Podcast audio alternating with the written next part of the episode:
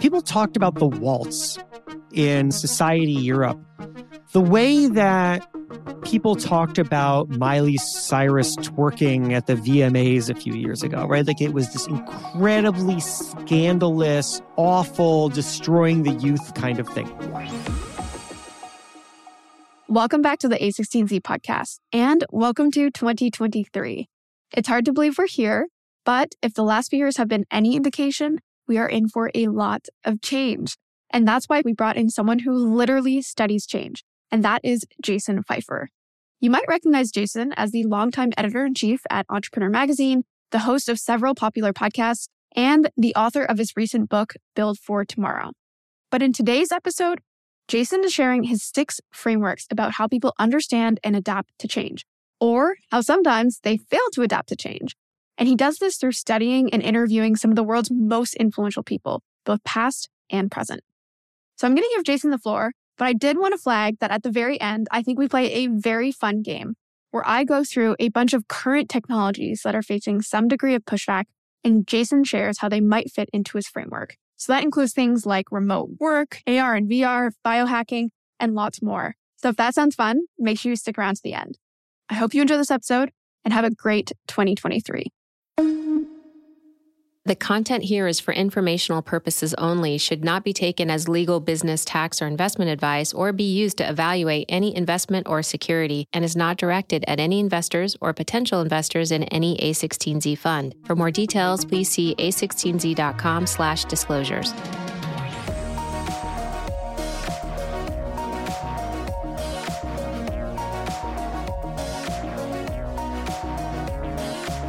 We have Jason Feifer on the line. Jason, thank you for being here. Thank you for, for having me. People listening, we had to go through a lot of roadblocks to get this recording on the books and then now actually recorded. So, Jason, thank you for your patience. Why don't you just give everyone a super quick background on who Jason Feifer is and what you've done over the many years you've been involved in technology? Sure. I have to say, by the way, I kind of love when things break. Like, this was not a bad experience for me because the thing is that when something breaks, it gives you an opportunity to fix it or to do something nice. And then people are kind of more grateful. Totally, which is what you did. I didn't fix it. You fixed it, but fixing it involved inviting me into your Riverside account and then me setting up this room and hitting record. So you know, I have a weird amount of power in the A16Z world right now that I'm sure will be temporarily drawn yes. from me the second this is done. So, uh, anyway, who is Jason Feifer? I am the editor in chief of Entrepreneur Magazine. And that means that I have the unbelievable pleasure of spending all my time talking with and learning from just the most innovative and smartest people in the world. I am also the author of a book called Build for Tomorrow, which came out of a lot of work that I've done, both with Entrepreneur and then also in this podcast that shares the same name, though originally started as Pessimist Archive. I, I know you guys at A16Z are Pessimist Archive fans, and I used to be a part of that project and launched a podcast under there that I then evolved into my own thing. So, anyway, what am I? I'm a guy who gets to learn from incredibly innovative people and then turn around and teach innovative people how to be more adaptable because I think that that's the most important thing in success. That's amazing. And I want to get to your book that you recently wrote and published, Build for Tomorrow. So we will talk about that and talk about the many themes and lessons from it. But I want to hear from you why do you think that skill is important? That skill of adaptability seems to be something that you've kind of geared your career around, now your recent book. Why is that important today? And why, of all the things that you could possibly focus on or write about, why have you chosen that? Well, so I chose it because when I became editor in chief of Entrepreneur Magazine, and to be clear, I didn't have a business background per se. I really have a media background. But when I started an entrepreneur, I would go out and I'd be interviewed on podcasts or I'd be speaking at events. And I got this question over and over again. The question was, what are the qualities of the most successful people or most successful entrepreneurs? And I kept thinking it's like a weird coordinated attack that all these people are asking me the same question. And then I, I realized, you know, if you listen to the questions that people ask you, you discover that what they're really doing is telling you what they think your value is to them. And so I started to think, well, why are people asking me this specific question? And I realized the answer is because people see me as a pattern matcher. I get to talk to a lot of people, and therefore, my value is that I can see patterns across lots of different experiences. So I thought, well, if I am to seize the opportunity here and be really useful to people and match their expectations of me, I should have a good answer to this question. And I spent years thinking about it and talking to very smart people. And what I came to was that the one thing that seems to define success is that people hang on through enough failures to get there. Because the journey of anybody in business, I mean, we're talking specifically to a tech audience, but it is certainly not just specific to tech. You are absolutely not going to have the right idea at the start. But by just putting something out into the world, you can start the iterative process of developing something that is something people really want and that solves real problems, hopefully in incredibly innovative ways. And that requires a level of personal adaptability because it's not just enough to keep revising the product. You yourself have to be able to rethink who you are and what your company needs from you and how to relate to the people you're trying to serve. And then to just overcome the emotional like battering that is things not working out. And I've spent years and years running various theories like this by just global game changing folks. And they all say, you know what, that sounds about right. And that made me feel confident to put it out in the world that adaptability is the most important thing. I love that you said that it happens on both the micro and macro scale. And we're talking, as you said, to a tech audience, but this applies everywhere in life, right? Yeah. You wake up one day and you have certain plans and then it rains. You're like, right. oh, I guess I have to adapt. And it's funny because even in those micro examples, there is a huge spectrum in the way that people respond, right? Some people get very upset. Some people say, oh, well, this is an opportunity for me to stay in and work. And then if we extend that to the macro lens, which I'm very excited to talk to you about today, this has happened throughout history, right? You see this new technology arise and you're like, oh man, that thing that I've worked on, that skill that I've developed for 10 years no longer yeah. matters or soon will not matter. It's an opportunity to understand that you do have a choice in the way that you respond, and that adaptability is something that impacts us at the daily level, the weekly, yearly, decade long level. So I'm excited to talk through that. And you were one of the most prepared guests I've ever had. You sent me these six different, would you say they're frameworks or theories around how people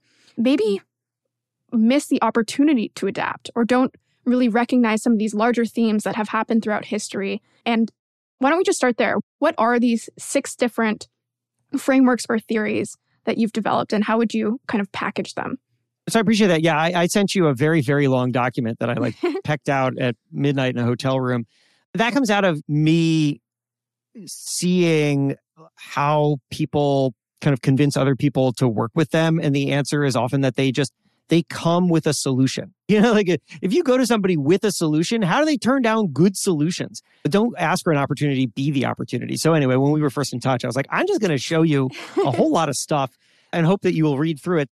So, look, I'm fascinated by both how entrepreneurs solve problems today, but also about how change happened throughout history. The reason I really love the history stuff is because you know how the story ended whereas we don't know how the story ends now anybody who's working on anything right now you have truly no idea what's going to happen despite your best efforts to control it and yet when you look backwards you can see how decisions that were made played out and i think that those are really instructive if we can find the patterns across all of this what we can see is where change and adoption of change goes right and goes wrong. And so I have throughout my work on all this many years been just trying to make sense of all the data, right? I mean, how can I draw lines between why people threw rocks at early automobiles and, you know, why people are uncomfortable with lime scooters on the streets. And I think that we can learn a lot by trying to compare all these things. And so I came up with these six frameworks, which are really ways to understand why people are uncomfortable with or outright resist some kind of new innovation. And we could be talking about big global changing things like social media, but we could also be talking about individual innovations that you are just trying to introduce to a client base. So, why are people uncomfortable with these things? And then, what does it take to get them to embrace or understand this newness? Right. How do we get them to adapt? And something I liked from Pessimist Archive, which you've been a part of, is that it really is anything from the automobile to the mirror, right? There are some of yeah. these things that people think are very, very commonplace today, but were faced with resistance when they were first introduced. And we'll go through the different reasons for those, but I, I think it's important to note that this isn't just like, yeah, social media or this big airplane. It could be the mirror, it could be the teddy bear, it could be jazz music. There are mm-hmm. many things that people have faced with resistance that you would not expect today. And I think the lesson that we'll get to is that, you know, we see many parallels. So why don't we dive in? Why don't you Great. introduce the first framework from the six? number one is we fundamentally do not believe in our own adaptability. If you look back through time, and this even won't be unfamiliar to listeners of the A16Z podcast, because I know that Mark was talking about it uh, not that long ago, which is that you find throughout time incredible concern that is repetitive about new things. So the number of things that have been claimed to be addictive or it goes on forever, right? The things that people say about social media, you heard about the radio, but it also, you know, it gets kind of funny and time specific. The spinning wheel of the bicycle in the early days of the bicycle, people thought would make people go insane. Novels were believed to make women infertile, among many other things. But what I think you're seeing, and I'll tell you this one story that, that really captures it, that we generally believe that we exist in a kind of balance and that that balance is very easily upset by new things. And so when something new comes along, we tend to process it as a loss. We see some new way of doing something, and then we instantly identify the thing that we will no longer have access to, or that the thing that we're very comfortable with that maybe we won't be able to do in the same way. And then because we we cannot imagine what the gain will be, and maybe don't even believe that there will be gain, we start to extrapolate the loss. So we say, because I lost this thing, I will then lose this thing. 1877, Thomas Edison invents the phonograph, or he might not have called it the phonograph, but anyway, it was the very first record player. Originally a cylinder, and then it became a flat record like we know today. And people's minds were blown. Just consider how, until that moment, the only way that you could listen to music is if a human being was playing an instrument in front of you. There was just, there was no other way to do it. And then suddenly there was a machine, a machine that had captured sound and could play it back to you. People didn't believe it at first. They had to be shown that there weren't like a live, there wasn't a live band hiding behind a wall somewhere. And then once they did come to believe it, they were amazed and fascinated by it and they wanted it in their homes. You know who really hated that? The answer is musicians. Musicians really hated that because they saw themselves being replaced.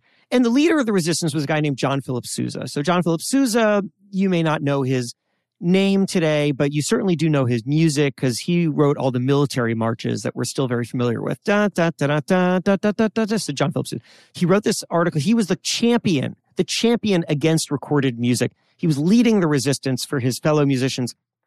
And he wrote this piece called The Menace of Mechanical Music in 1906, I think. You can go look it up. And it is this string of arguments against recorded music. And my favorite of which goes like this. So he says that if you introduce recorded music to the home, or the phonograph or record player enters the home, it will replace all forms of live music. All live music now gone. Because, you know, why would anybody perform live when there's a machine that could do it for them? And then mothers will no longer sing to their children. Why would a mother sing to her children when a machine could do that? And then because children grow up to imitate their mothers, John Philip Sousa says, the children will now grow up to imitate the machines, and thus we will raise a generation of machine babies. Now, that of course didn't happen, but you can see the logic. You can see where he's going, that there's some kind of very specific balance here that we are performing live in the home, which inspires mothers to sing to their children, which, which inspires children to grow up to imitate their mothers and therefore kind of find their humanity. And that one little change to that very important shame breaks everything. But of course, that's not what happens. What instead happens is that we find gain in totally unexpected ways. You think about what happened with John Philip Sousa and recorded music. And as it turns out, recorded music enabled musicians to reach people that they couldn't physically reach. John Philip Sousa lived in a completely geographically based world where the only way that he could he could have people hear his music and make money off of that is if he traveled to them. But now he had the ability to scale. I like the analogy of something breaking because that really does seem to be the emotion that arises when people visualize certain new technologies, where it's really like there is a current world order and something about this is going to break. Maybe all of it. Sometimes yeah. it gets that far. And it reminds me actually of the Douglas Adams quote that Mark, you mentioned Mark's interview. He brought up there, which is really this idea that when you're brought into the world, you think that everything is normal and ordinary and just a part of the way the world works. And you basically live that way until you're, I think the, the quote says around your around 15. And then between 15 and 35, everything's new and exciting and revolutionary, and actually probably something that you can build a career around and that you can be a part of. And then anything after 35 is just fundamentally against the natural order. And then that's where you see, you know, a parallel from the music example you gave. You see AI coming into play right now, a lot of dispute between artists and the people creating the AIs and the, the other people building technology on top. And so, yeah, I think one of the reasons it's so interesting to learn these stories from history is because you can apply them or you can see the parallels today. But I think that's a great example of just that idea of breaking society. Meanwhile, the society that we live in today broke the society from 100 years ago, which broke the society 100 years before that. There's no like yeah. true way that humans are supposed to live. That's right. We really are the products of change, and we forget that. We're actually the argument for change because the things that we grew up with were the things that people had previously opposed. The belief in, in a kind of easily breakable humanity, I think, is also a belief in fixed opportunity. Economists have this theory that I love, which is called the lump of labor fallacy. Are you familiar with it? I am not. So the fallacy is that there's a lump of labor. So the idea is that there are a fixed number of jobs and a roughly fixed number of people to do those jobs. And mm-hmm. anything that creates an imbalance in one way or the other will create kind of unfixable disharmony, right? So this is what would drive, for example, a lot of fear that new immigrants to a country will take the jobs from the people who already live in that country and therefore there will be a lot of unemployment from the people who used to have the jobs right? But that's not what happens of course because when immigrants come in they are also consumers themselves and so they create more jobs. There isn't a lump of labor. It's it's totally flexible. Similarly there's always been the belief as john philip sousa had that new technology will reduce the work available to the same labor pool.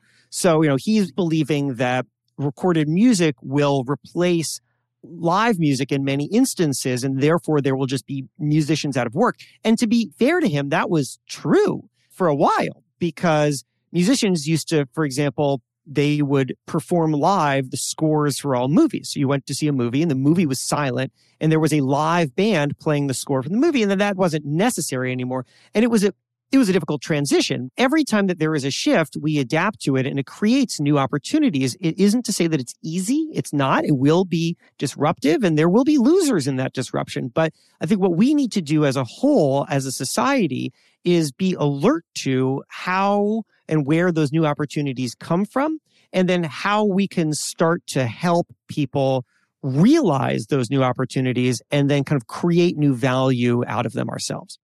Yeah, I think something that people fight against sometimes is the amount of abstraction that exists in our lives. And that is really a macro theme. If you think about many hundreds of years ago, humans, as you said, they were focused on like, how do I have enough food to live? How do I make sure that I'm not getting diseases and dying at age 20?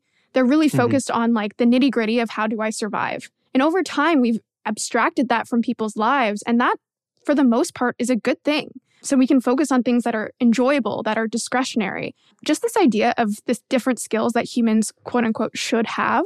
I think one great example is people saying, well, Google is removing our memory spans, right? Like we can't even remember things anymore. We just Google it. But again, coming back to this idea that the way we've operated for a period of time does not mean that's inherently correct.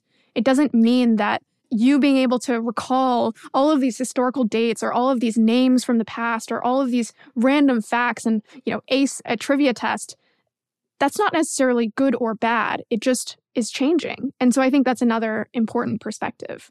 Yeah, that's right. I'll credit that to Lee Rainie of the Pew Research Center, who had originally put that to me. And I was really struck by it. You know, he was saying, look, a sign of intelligence decades ago would be the ability to be able to easily retain information. So the ability to read something and retain it, the quick recall of that information, that was a sign of intelligence. Now, a sign of intelligence would be the ability to quickly find and process information. And is that to say that one is better than the other? No. It's just to say that it's different and that intelligence takes different forms based on the needs and the resources of the time in which somebody needs to be intelligent. And we shouldn't be weighing these things against each other as if one thing is better or worse because progress just simply doesn't work that way. Progress doesn't wait either. Let's bookend that and move on to number two. What is the second framework that you've developed? Yeah. So the second one is that we don't often know what things are for.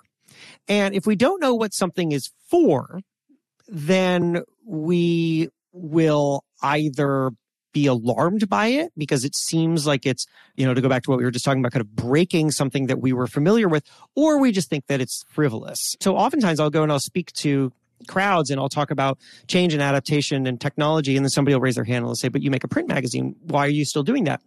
And the answer is, well, look, I think that it's important to ask if I'm in the content business and I am, what is content for? What's it for? Decades ago, content was for monetization. So you could sell ads against your content. You could sell subscriptions to your content. Now you can do that, but doesn't make you nearly as much money. And I'm not just talking about entrepreneur, I'm talking about the entire media ecosystem. So I look at content, I think, well, what is this for? Content is for relationships. That's what it's for. Why does Red Bull pour a ton of money into content? If you like extreme sports, then Red Bull's your place. They got a magazine for you. They got videos. They got events. They make money off of that. I have no idea. Probably not. They probably lose money off of it. You know where they make money? Energy drinks. And the reason that people buy the energy drinks is because they feel really good about Red Bull because they developed a relationship with Red Bull because of the content.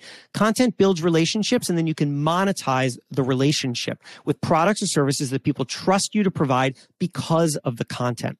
That is why we do it because a print magazine is an unbelievable way for people to feel really good about entrepreneur media. We do still make money on the print magazine to be clear. It doesn't lose money. Just doesn't make the kind of money that it probably did 30 years ago. But that's how I think we need to think about the entire media ecosystem. What products or services can we build that people will trust us because of the content? Stop thinking about the content as monetization. What is it for? It's for relationships. So anyway, I think that people fundamentally misunderstand oftentimes what the new thing that they're looking at is for. And as a result, they think that it is either bad or frivolous. And therefore they make incorrect conclusions.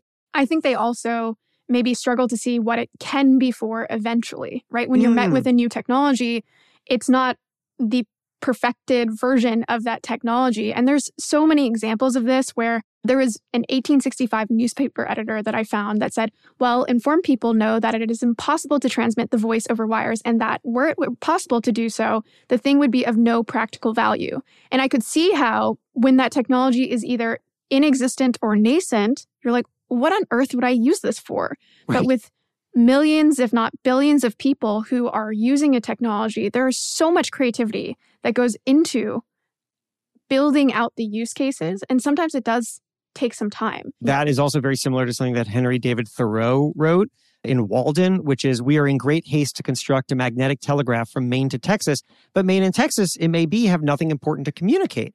And, you know, the funny thing is that Maine and Texas possibly back then didn't have anything to communicate. But as soon as you give them an ability to communicate, they will find something to talk about. They will find commerce. They will find information to exchange. That's the thing. Things aren't fixed. Once you introduce something new, people find ways to use it. That's right. Ken Olsen was also famously quoted as saying, There was no reason for an individual to have a computer in his home. And to your point, at that time, there may have not been because there weren't connections between computers.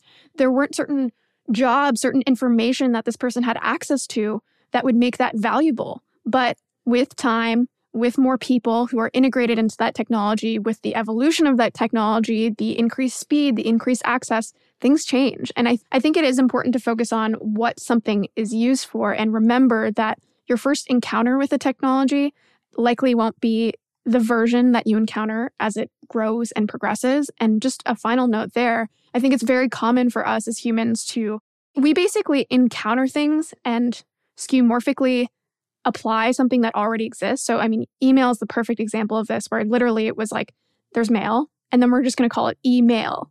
Yeah. But now it's a fundamentally different thing. And I think you see the same thing where people jump on Zoom calls and they're like, let's have a happy hour. And they just apply what we do in the quote unquote physical world. But these things will evolve on their own into completely new things. And I think that's also important to keep in mind. Very hard to predict, but just it's worth having that lens of this will change. So, if you're on the innovator side of that, what we need to be doing is asking, what is this for? Maybe of a nascent technology or something that we're developing, and then running experiments, seeing hypotheses through. Because ultimately, the reason why we were able to get to what you're describing there, stuff with a nascent technology that maybe is really, frankly, for nothing right now, but becomes something that's transformative is because someone or a series of people had an idea of where this thing should go. And of course, you know, when you look back at time, it's not like these things are preordained. Oftentimes, people had lots of different ideas and directions for technologies. There were all sorts of funny designs for the bicycle that turned out to not be the final one that we have now. But what people were doing was carrying a hypothesis out into the world and seeing how people react to it and then reacting to that. That's ultimately how innovation happens. And so the winners, the people with the competitive advantages, are the ones who are constantly asking, What is this for? and then are willing to see if they're right. And if not, be adaptable enough to take the data that they're learning and build it back into something better. Completely. I think that's a perfect segue into framework number three, which is that innovators don't always build a bridge. Can you speak more to that? Yeah, right. So here's the challenge that innovators often have. It is that they are so familiar with the value of the thing that they have created that they do not realize that other people do not see that value or do not understand it or don't understand how it fits into their lives. I think that Silicon Valley is guilty of this all the time of introducing very revolutionary ideas without doing the groundwork of connecting this new idea to something that people are already comfortable and familiar with. To play that out, I'll take you back on another historical story. So, in the 1800s, the car was introduced. People didn't call it the car, they called it the horseless carriage. And that, of course, is if they were being generous. If they were not being generous, they would call it the devil wagon because they totally thought these things were the devil wagon and they would throw rocks at them. And if you drove down the street in one of these early cars, somebody would literally yell, Get a horse at get a horse. They would yell, Get a horse at you. And when people tell the story now of how cars became the dominant mode of transportation, what they tell is the story of Henry Ford. The Henry Ford revolutionized manufacturing and therefore made cars cheaper and more accessible to the masses. And though that is true, it skips over an important point, an important part of the story that I heard from a car historian, and it was something that Henry Ford was the beneficiary of. It goes like this. So, in the earlier days of the car, people are calling it the devil wagon. They're throwing rocks at it. And the auto industry is trying to understand what on earth is wrong. And they start to look at the way in which they're advertising the car. And they they realize that they are advertising the car as a replacement to the horse. They're saying get rid of Dobbin, Dobbin being the generic name like spot for a dog. Get rid of Dobbin and get this car. This car is so much better than your stupid horse. But here's the thing people hated that. They found that offensive, and they should have because they loved their horse. Their horse was a member of the family, and as far back as they knew, every generation of their family had a horse. And now here come these people saying, I have a totally better way for you to be, and your old way is stupid. People hate that because people hate new things. What they like is better versions of old things. So, what we need to do as innovators is we need to build what I like to call the bridge of familiarity. And that bridge goes not from us, the people with a great new thing, to the people who we want to have that great new thing. That is not the direction to build the bridge. You build the bridge the other way around. You start with where they are and you build towards you. So back then, the shift that the auto industry made was that they stopped talking about the car as a replacement to the horse and they started talking about the car as a better horse. So they started popularizing terms like horsepower and naming cars after horses, which we still do today with the Bronco and Mustang. Oh, it's kind of like my horse and I can sort of respect it like and use it like my horse. Well, that that makes a lot more sense to me than someone just coming along and telling me to get rid of my horse. This is what we always need to keep in mind. I was just talking about a guy who um, he had a product that they were calling it chicken chips. Chicken, Chicken chips. chips.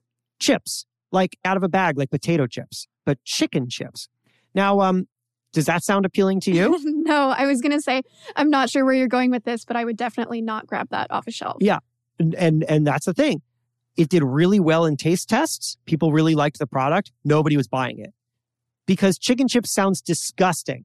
So after a bunch of kind of consumer insights research, they changed from talking from calling it chicken chips to protein chips. Why? Because people are already familiar with protein bars and protein packs and protein shakes. So the idea of it being protein first now signals to an existing audience. And where's the protein coming from? Well, you can find out that it's coming from chicken. And that little shift completely unlocked sales for this company. I love that you brought up a current application of this because that was going to be my question. There are so many cases where there is pushback, and in many cases, rightfully so, whether it's Web3, whether it's autonomous vehicles, whether it's different versions of space. There's a lot of pushback in some of these new, emerging, perhaps exciting industries. And I think you're right that there is that familiarity gap where people are just like, why do I care if people are going to Mars? Like, I have problems on Earth. Or, like, why Yep. do I care if something is decentralized?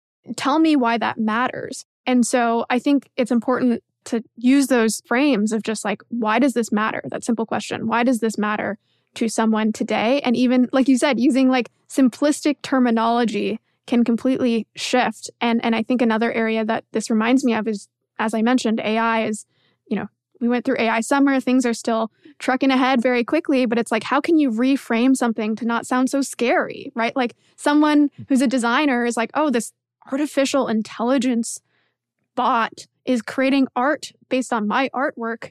That sounds really bad. And in some Right. cases, I can see how there is a negative consequence. But yeah, just thinking through how this can be framed as something new. And I, I will I just add one more thing there, which is your examples of cars and applying forces to them reminded me of a conversation I had recently, which is someone basically saying, I want to get an electric vehicle, but man, I just love hearing the sound of my car. They just love that familiarity. And I Mm. was like, huh, I wonder. I mean, I could see an electric vehicle company one day maybe just like adding in that sound for familiarity. It's not creating the same emissions, but again, giving someone that bridge that you talked about, that familiarity bridge of what they like and what they love and what they're familiar with. And then just giving them almost like a little step towards the next thing. Elevators used to be obviously hand operated. And then by the time we got to the 1950s, d- d- automatic elevator technology existed, but people didn't want to get in them because they were used to having a human being operating it. And consider it, there's literally no other example in the world, or at least that the average person will use, in which you walk into a completely enclosed space with no windows and no human operator and it moves you. There's nothing else like it. And so people weren't getting into these things. Now, there were also all these kind of interesting fear mongering campaigns happening from elevator operator unions that were also contributing to it. But anyway, one of the ways that the elevator industry found could get people inside the doors was by recognizing that what people needed wasn't necessarily a actual human. What they needed was the feeling that there was a human involved and that there was a human touch. There was a human that would be there to their aid if something went wrong. And simply adding in a soothing female voice that said things like, going up, going down, floor one, floor two, that that by itself Wow. helped a lot of people feel comfortable getting into the elevator. So that reminds me a lot of your example with the electric car making that noise. I mean, we do things like that all the time. Potato chips are engineered not just for flavor, but for crunch. And there's a reason for that. It's because things people are looking for those kinds of things as signals of quality. So you have to understand where people are and then start to build from there. I love that example because it is one of those things that I have just taken for granted in elevators. I have never thought about the fact that there would be an elevator without some of those things. And now there are, but I never Yeah. noticed how that might influence people today because we're so used to elevators and just accepting the fact that they're part of our everyday lives. But there was a time where I guess that really mattered. That's so fascinating. Let's move on to number four. What's Sure. framework number four? Right. So framework number four is we mistake a 1% problem for a 100% problem. So I'll tell you another story from history, which is that the waltz, when it was first introduced centuries ago, people talked about the waltz in society Europe the way that people talked about Miley Cyrus twerking at the VMAs a few years ago, right? Like it was this incredibly scandalous, awful, destroying the youth kind of thing society had all sorts of reasons why they hated the waltz. It was sexual, it involved too much physical contact among young people. But doctors were saying that the waltz was physically harmful, that dancing the waltz would take years off of people's lives. Now, this is something that comes up all the time. I, I you know, mentioned a little earlier, you know, there were doctors who said that the bicycle made people insane and that novels made women infertile. But I talked to a historian of the waltz, and he made this really interesting point, which was that in that case, the doctors were actually right. The waltz was actually very bad for people's health. But the thing was that they thought it was the dance that was harmful the spinning, the contact. It wasn't the dance, it was literally everything around the dance. So, how did people dance the waltz in like the early 1800s? Well, here's what they did. First of all, they were in buildings that were enclosed, didn't have modern ventilation. They were being lit generally by you know, sort of oil candles. So you have the lighting is pouring noxious fumes into a unventilated space. Then they were all dancing on top of these particular kind of rugs. And the rugs would kick up all this dust and other particles that people would then be breathing in. And of course, they're wearing these incredibly tight, like corset like, you know, clothing. So you better believe that that was a pretty unhealthy environment to dance in. The waltz wasn't the problem. All these other things were the problem. Now, the reason I tell you this story is because we often mistake a 1% problem for a 100% problem. People thought that the waltz was the problem. The waltz wasn't the problem. The circumstances of the waltz were the problem. This really goes to, in a way, that 1% again, which is to say people see the 99%. They see the hardware, they see the processing of credit cards, but they miss that 1%. And sometimes they miss that 1% and they think that the 1% problem represents a a 100% problem in the case of like Lime scooters. These are all terrible and dangerous and let's get them off the street. Or sometimes that 1% is actually the thing that makes it work that you only understand and that your competitors don't. The more that we can focus in on that 1% and make sure that we're maximizing it, the more in which we are able to create things of value and also protect things of value. I think that reminds me of something I love about digital products in particular. And it's that you get data on all of this, right? So if you were to compare the Lime example to bicycles, well, you could go and have a bunch of bicycles sold and then people distributed throughout the country are crashing and getting hurt or using them for purposes they shouldn't be but really it's it's extremely hard to get that information and to really act on what that 1% problem is because those distributions are not foreign in many aspects of life right people have heard of the Pareto principle 2080 there often is something smaller that is accounting for a larger issue. And that's what's so beautiful about these digital products is you can get that information to really tease out yeah how do we improve this product? How do we fix something that might be a 1% problem that people are viewing as a 100% problem? And i think you're also right that it's just so hard and we've kind of spoken to this throughout the conversation just so hard to understand how technologies manifest and often I find that people's reservations or fears early on about those problems just don't end up being the very real problems that exist later. So, just a quick example that many people would be familiar with is just the phone. A lot of people worried about the radiation from phones early on. And that was like the big thing like, can we have phones near us? It's going to impact our health in these ways.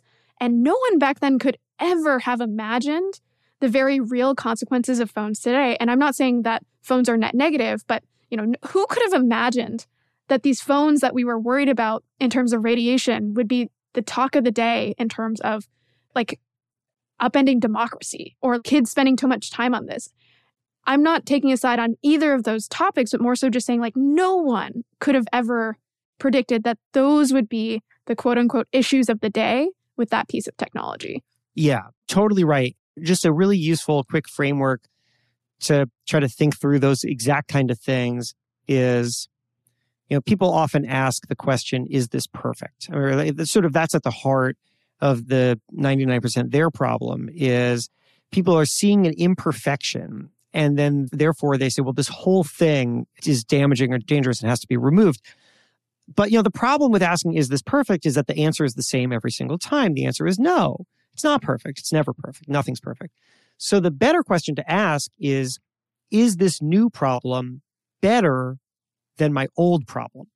Because once we start tracking progress through problems, one, we just create the space for problems, which are inevitable. And therefore, when a problem arises, it doesn't shock us.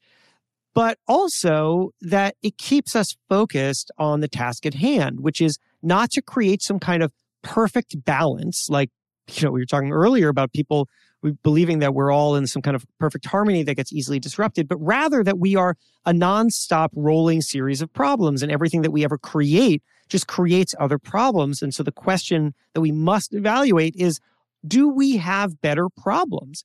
I would say that for all the problems, and certainly there are many of them, of a, let's say, just interconnected world, that the amount of prosperity and access to information, just to just for two things to start, the things that come out of that, which is all sorts of problems. I mean, we're like, you know, large and small.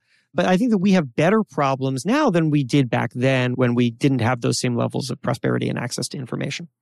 Well, you'll have a plus one there for me. I know not everyone agrees with that, but yeah. let's move on to number five, which I think relates to what you're speaking to, which is that people not only resurrect or dig up problems with these new technologies, but they also tend to map them to other problems within society, which may be removed or overlapping to the new technology.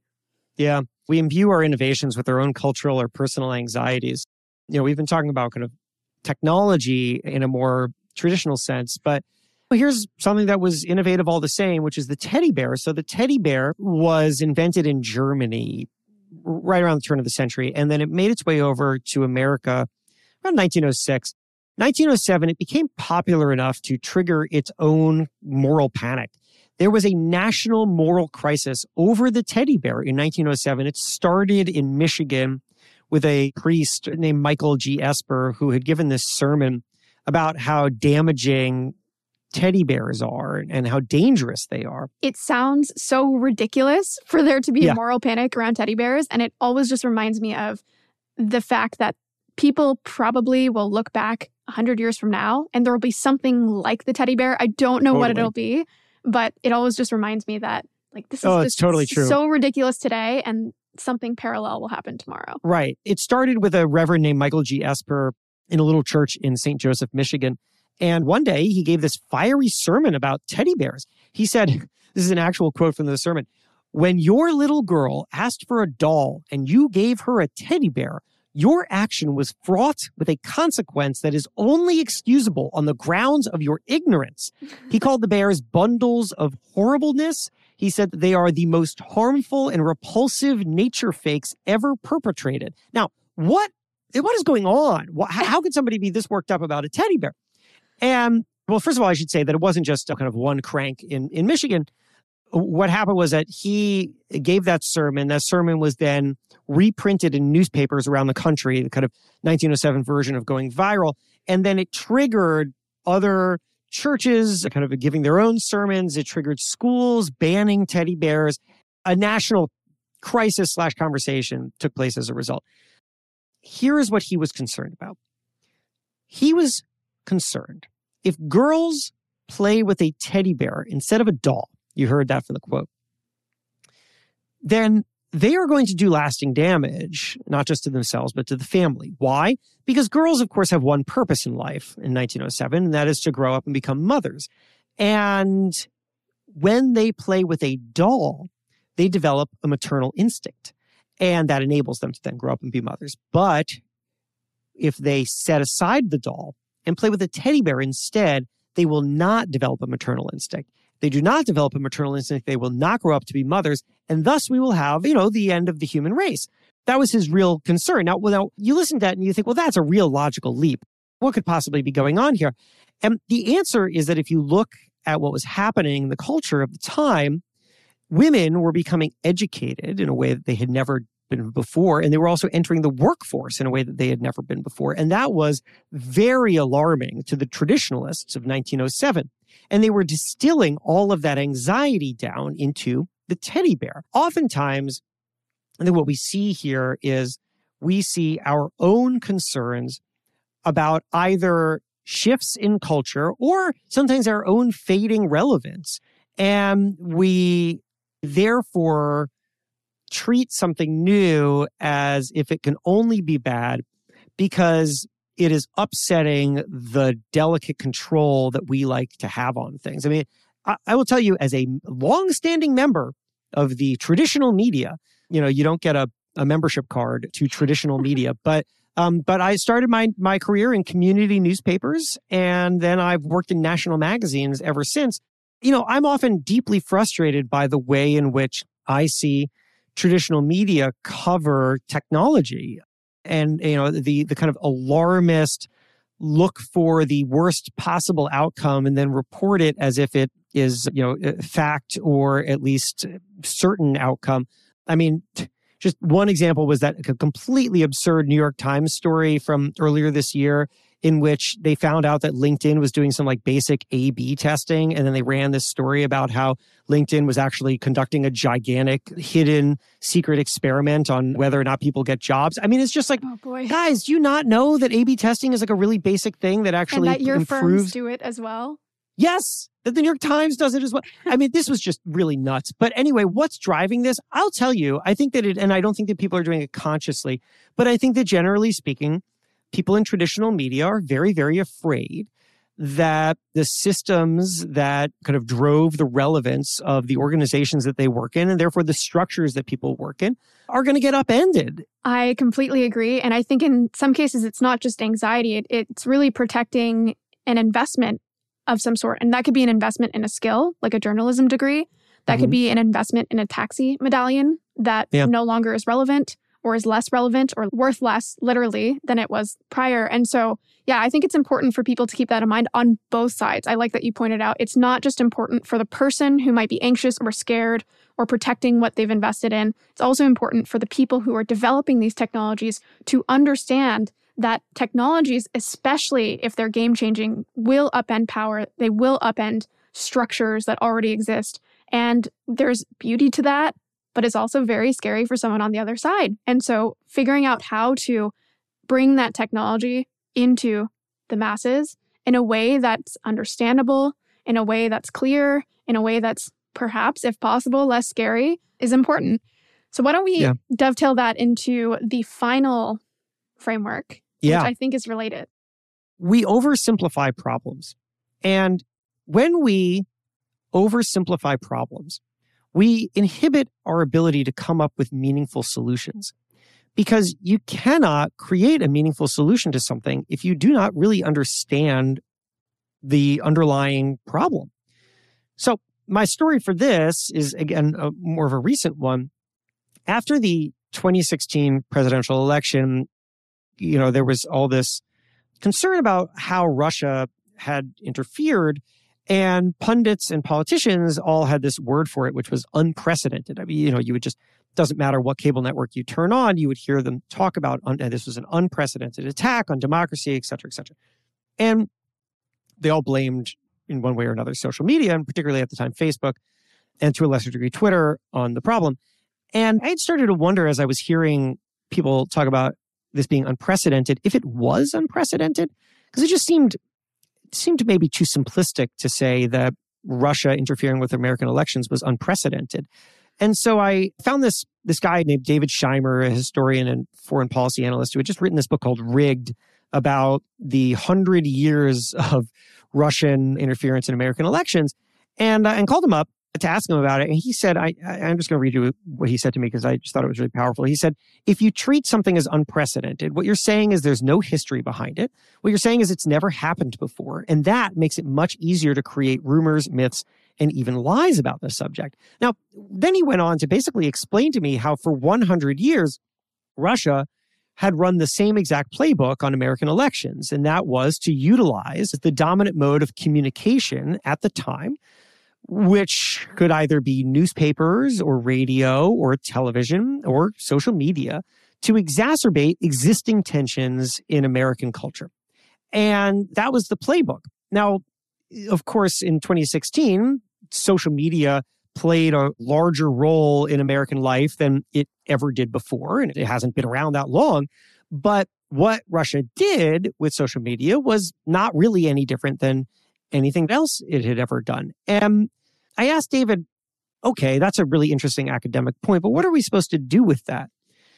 And he said, well, look, it's, you know, as a starting point, it's this. Right now, the conversation is entirely about social media. And that's not to say that social media is blameless.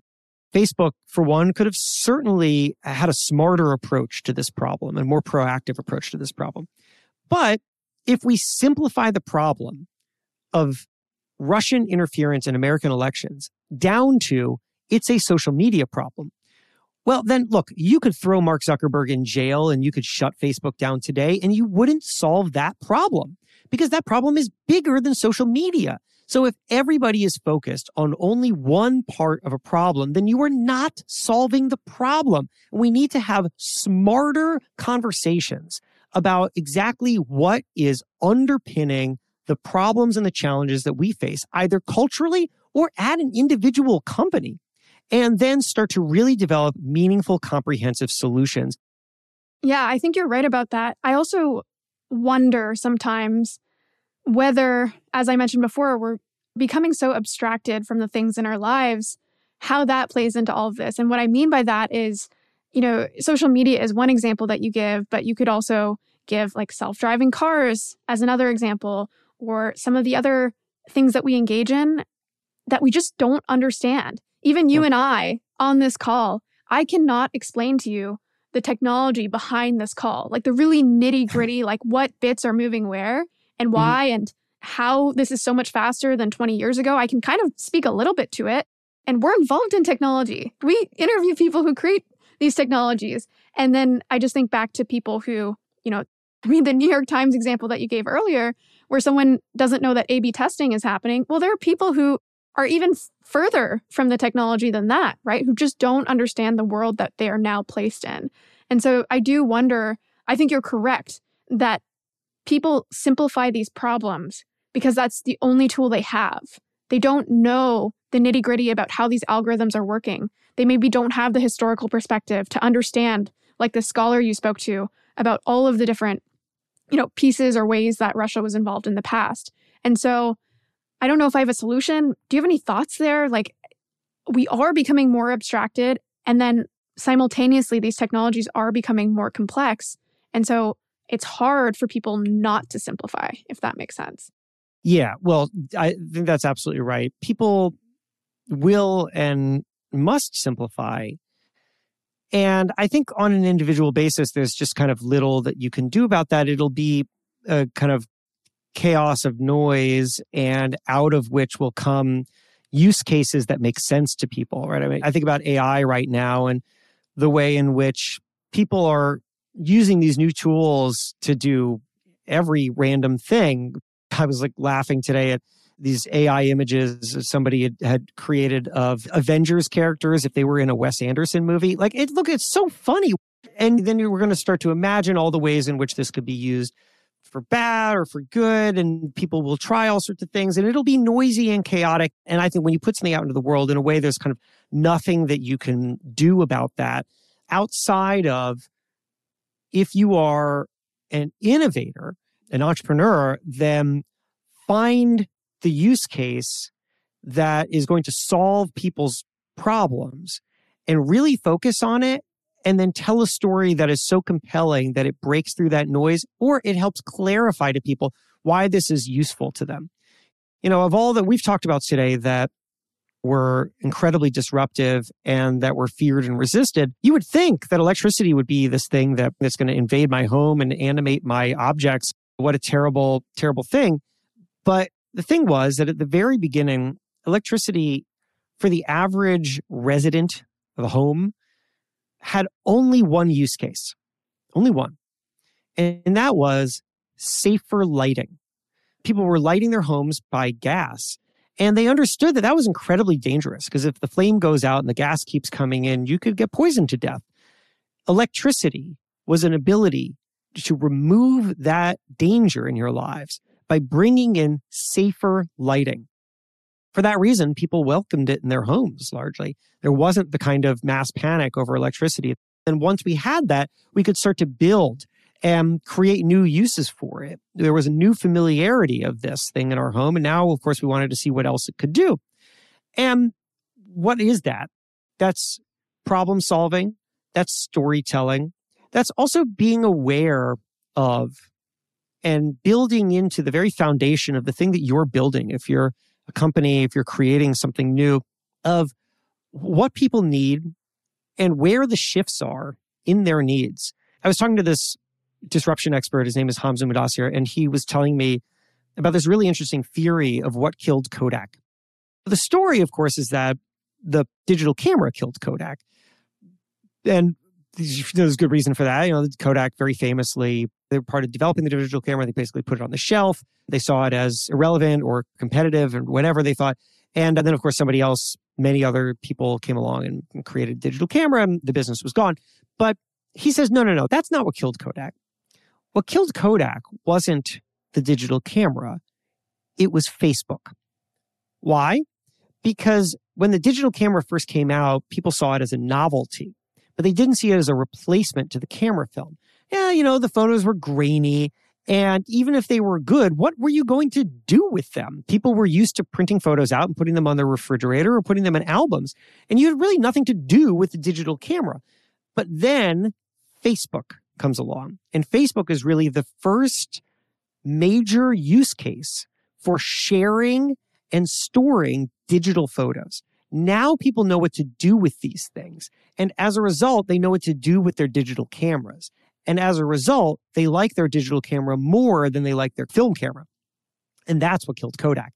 Now, what's the moral of that story? The moral of that story is that Kodak was so busy thinking of itself as a camera film company that it thought all of its competitors were companies that made camera film. And therefore, the way to compete against those companies was to make camera film better, faster, and cheaper.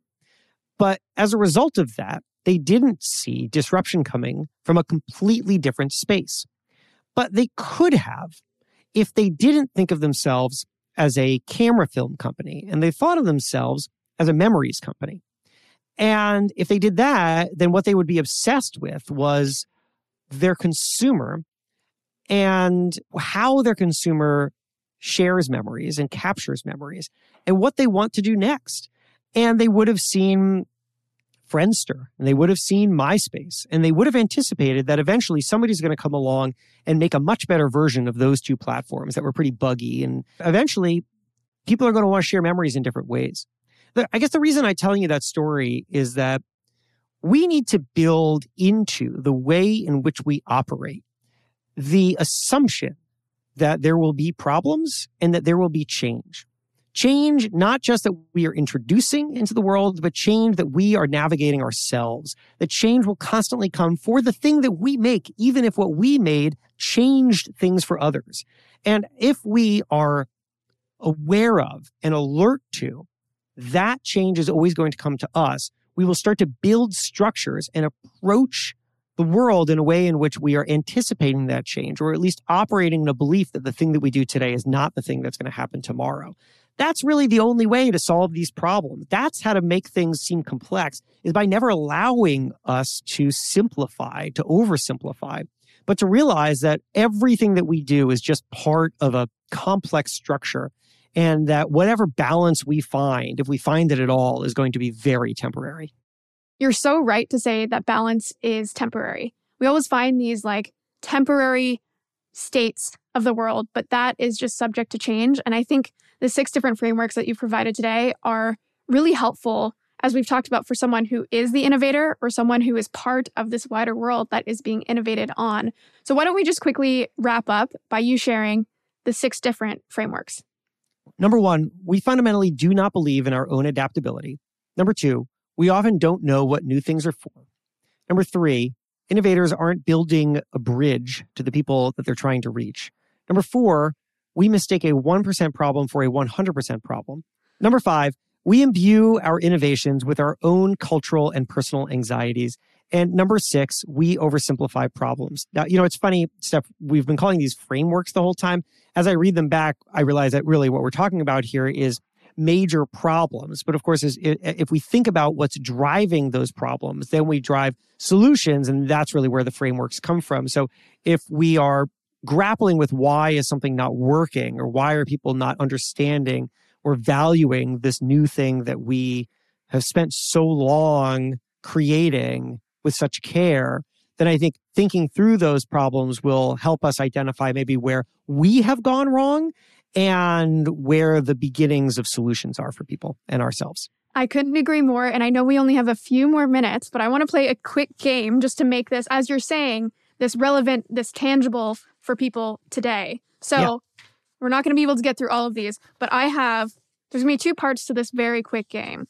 The first okay. part is looking at a couple pieces of technology, and we're using that broad sense of technology, where I'm going to read you a headline from the past for a particular piece of technology, and you're going to tell me which different problem or framework, as we were using before, applied. So let's just let's go with the mirror, which I mentioned before. Yeah. So we have the mirror here.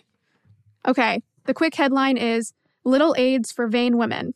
And then there is a much longer paragraph, which basically talks about how a woman no longer has to go into a store or go back home in order to fix up her makeup or see her face. She now has it on her. She can now see herself at any point in the day. Little aids for vain women. Where do you think this fits in? Okay. So that's definitely number two, which is that we don't often know what new things are for because they're describing something very similar to how we talk about selfies today, right? Which is that these mirrors are exacerbating and playing into people's vanity. And I mean, those old articles about the mirror would talk about women who will like literally not pull their faces up from the mirror. There were concerns that women would be wandering out into streets and get hit by cars because they're looking at the mirror the whole time. And of course, now we talk about that with our cell phones and with selfies. But what people didn't understand was that, you know, the mirror wasn't going to override our basic humanity, the mirror was going to be a wonderful new tool that people used in certain circumstances, and that frankly, everybody would be happy to have one. Exactly. I also think it plays into, I think, is it number four or five, where basically I think people were just a little worried that women would have a new tool to use in ways that they they didn't like. But with that said, let's move on to something else we've talked about the camera. Mm-hmm. All right. This actually relates to the prior point. So maybe actually we'll move on to the next one. But basically, this headline says people who photograph their vanity. And it goes on to talk about how, but now a stroll down Broadway reveals hundreds of unknown faces taken in the imperial style of photo so much in vogue. So basically, now not only could rich, wealthy, famous people be photographed or painted, but now everyone could. Yes. So this is I'm slotting this into number five, which is that we imbue our innovations with our own cultural and personal anxieties. Possibly what those writers at the time were reacting to was when America was a far more dominantly religious country, there was a belief that vanity is a sin. It's, you know, it's one of the sins. And and people were really taught that any focus on themselves, uh, you know, this is we're kind of rewinding back to a, like a 1700s, 1800s timeframe, that any focus on themselves was vain and therefore an insult to others and an insult to God. When the camera came out, people were actually often very concerned about photographing themselves and sending the photo to others because it was it was such a sign of vanity. And so there were these really interesting, like Emily Post style etiquette guides explaining that you taking a photo of yourself and sending it to someone else is not vanity, it is a gift. Because, you know, the camera's coming out at a time in which people are moving, but in which Uh, moving around the country, but in which transportation options are not that great. And it's possible that a family member of yours would move away and then you would never see them again. And the best that you ever had was these little photographs. That was the way in which you could look into your brothers or sisters or aunts or whoever's eyes. And that was a gift. That wasn't vanity. And that was a real tension around the camera. And I think it's a tension that we're seeing play out now in the way in which we we share things from our own lives today. I agree. There's a level of judgment in both. All right. Yes. Final one in part one of this game is the airplane. All right. Okay. So I like this one because it's a little different. And the headline says, No chance for the airplane. And interestingly enough, this one also relates to women. It says, It can never have the support of the feminine sex, and that alone is all that is needed to relegate it to an inescapable and dingy obscurity. And this is one of many headlines that took many different forms. I think I read another headline that said it would take over a million years for the airplane to be successful, only to which I believe the Wright brothers took flight two months later. So, what do you think? What do you think about the pushback against the airplane? Oh, that's a really interesting one. Okay, I'm going to slot this one into this is a complicated one, but I'm going to slot it into we don't often know what new things are for. And the reason I'm going there is because this is really about the dawn of the technology. And it took some time, not just obviously to perfect the technology, but then to develop it out into a way in which it was really commercially viable. So at the time, I could imagine that people would look at the airplane and they would wonder, well, even if you get this right, what am I going to do with it? Right? it's sort of in the way that, like, right now, yeah. Richard Branson can send people into space, but there isn't really a point to it at, at this point, right? It's just a kind of joyride for wealthy people.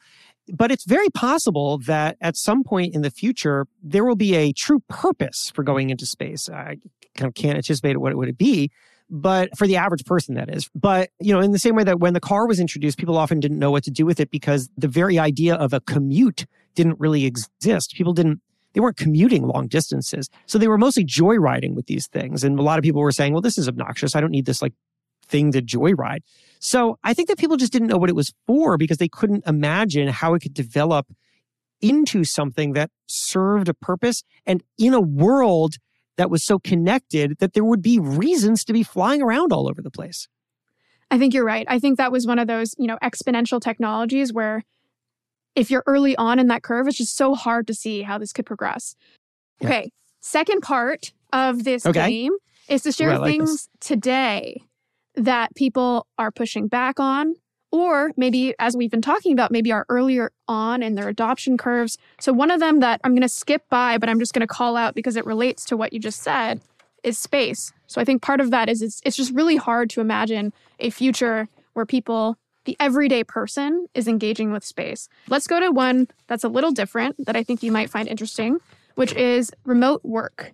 Yeah. So, again, this is not like a specific piece of technology like a phone or a laptop or right. a camera. But I think it's kind of like some of the other things we talked about, maybe like more cultural phenomena. So, remote work is something that many of us are doing now. We certainly are leveraging the technology there, but there's a lot of pushback. A lot of people want to send people back to the office.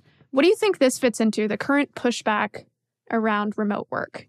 So, I am slotting this one firmly into we mistake a 1% problem for a 100% problem. I think to the companies that I have called who have shifted to four day work weeks, who are generally always remote, and they tell me this really interesting thing, which is that if you know if you get it right, if you can implement the four day work week, then productivity remains the same. People are working one day less. They're much happier. It's a great retention and a recruitment tool. But here's the problem: after about a year, people start to say, "I'm starting to feel disconnected from my colleagues." Because the problem here, of course, is that how do you get to a four day work week? Well, what you do is that you eliminate meetings and colleague chit chat and basically anything that feels inefficient so that everyone's just focused on efficiency. But it turns out all those inefficiencies had a purpose, and that purpose was building the fabric of a company culture. So you could ask to go to this point that I said a second ago is this perfect? And the answer is no. And then you must ask, well, is this new problem better than the old problem? And here, I think if you asked, is this perfect and said no, and then got rid of the four day work week or any other form of remote work, right? That, oh, well, you know, my managers don't feel like they're able to properly oversee their, you know, direct reports. And so that's a problem. And we need to get rid of this whole thing. Possibly what you have is a 1% problem. Possibly you have a management training problem. Possibly in this case, what you have is in the case of employees not feeling connected to each other in four day work weeks, what you have is that you haven't figured out how to replace those longer meetings and ways of people communicating with other ways that are more efficient, but that are still building those kind of bonds, right? That is a 1% problem that can be solved rather than a 100% problem that you have to get rid of. I think that remote work is fantastic. I work from home. That's not to say that it is not without its problems, and we need to be solving those problems, but I think that we have better new problems than we did before. I completely agree. Let's see if we can fit in two more. Although I have a bunch more, so maybe we'll do a okay, full. then I'm gonna I'm gonna separate make episode. shorter answers. okay, AR and VR. Right yeah. now, there's a lot of hype. People talk about this term, the metaverse. What do you think? Where does this fit in to your different set of frameworks? This to me is very clearly a we don't know what things are for. I don't think that the killer use case for AR, VR, or the metaverse has been introduced yet. And so what people are hearing is a lot of hype. And then if they get the Oculus, I got an Oculus, you know where it is? It's in my closet. And the reason is because I didn't really know what to do with it. I couldn't find enough ways to integrate this into my life. I think the technology is incredibly impressive, and I just don't think that the use case for mass adoption is there yet. So we don't know what this is for, and I think it's incumbent upon the very, very smart people who are building these things to make that argument to the consumers who are waiting for the answer. Great. This one's a little different. Biohacking, or you could say longevity science, you could say genomics. I know those are all slightly different, but they all overlap. There's some concern around people doing certain things to their bodies. There's also cultural issues with, you know, changing what babies you might have and what genes they have. What do you think about this whole space of maybe biohacking? Yeah, I mean, incredibly complicated, intersects with a million, you know, moral questions. But I'll slot it into we imbue our innovations with our own cultural and personal anxieties. I think that the big disruptive potential of biohacking leads to just unbelievably large questions, fundamental questions. But are we going to get there? Is that where this is really headed? I don't know. I, I have a hard time parsing what is realistic and what is, uh, you know, somebody's kind of hyperbolic fever dream. But I do think that as we introduce these and and anything else, it's worth having really intelligent, serious conversations about, you know, the world that we want to build and how the innovations that we have can help us get there. I couldn't agree more. I know we're out of time. I'm just going to quickly share for listeners or watchers at home. I think a good exercise would actually be to go through the six different frameworks that Jason has shared here and just think about where this might fit. So we've got NFTs, which we didn't get time for. We've got mm. autonomous vehicles or cars, right?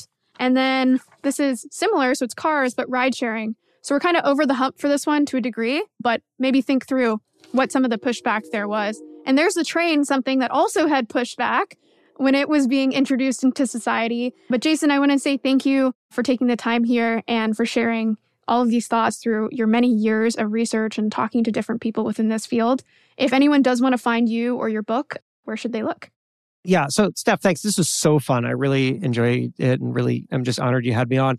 I've been a long time listener to the show. So, my book, where a lot of this comes from and much more, is called Build for Tomorrow. You can find it audiobook, ebook, the hardcover, wherever you get books.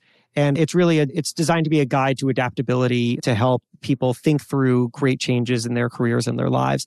And otherwise, get in touch with me. My website is jasonfeifer.com, J A S O N F E I F E R.com. There you can get links to my social media accounts, my newsletter that I write on this subject. And I'd love for people to reach out, and I promise I will respond to anyone who does. Wow, that's a big, big commitment. I find it hard to keep up. But Jason, thank you so much. We'll include all of those links in the show notes. and we'll have to do this again sometime. I would love it. Thanks for listening to the A16Z podcast. If you like this episode, don't forget to subscribe, leave a review, or tell a friend. We also recently launched on YouTube at youtube.com slash A16Z underscore video, where you'll find exclusive video content. We'll see you next time.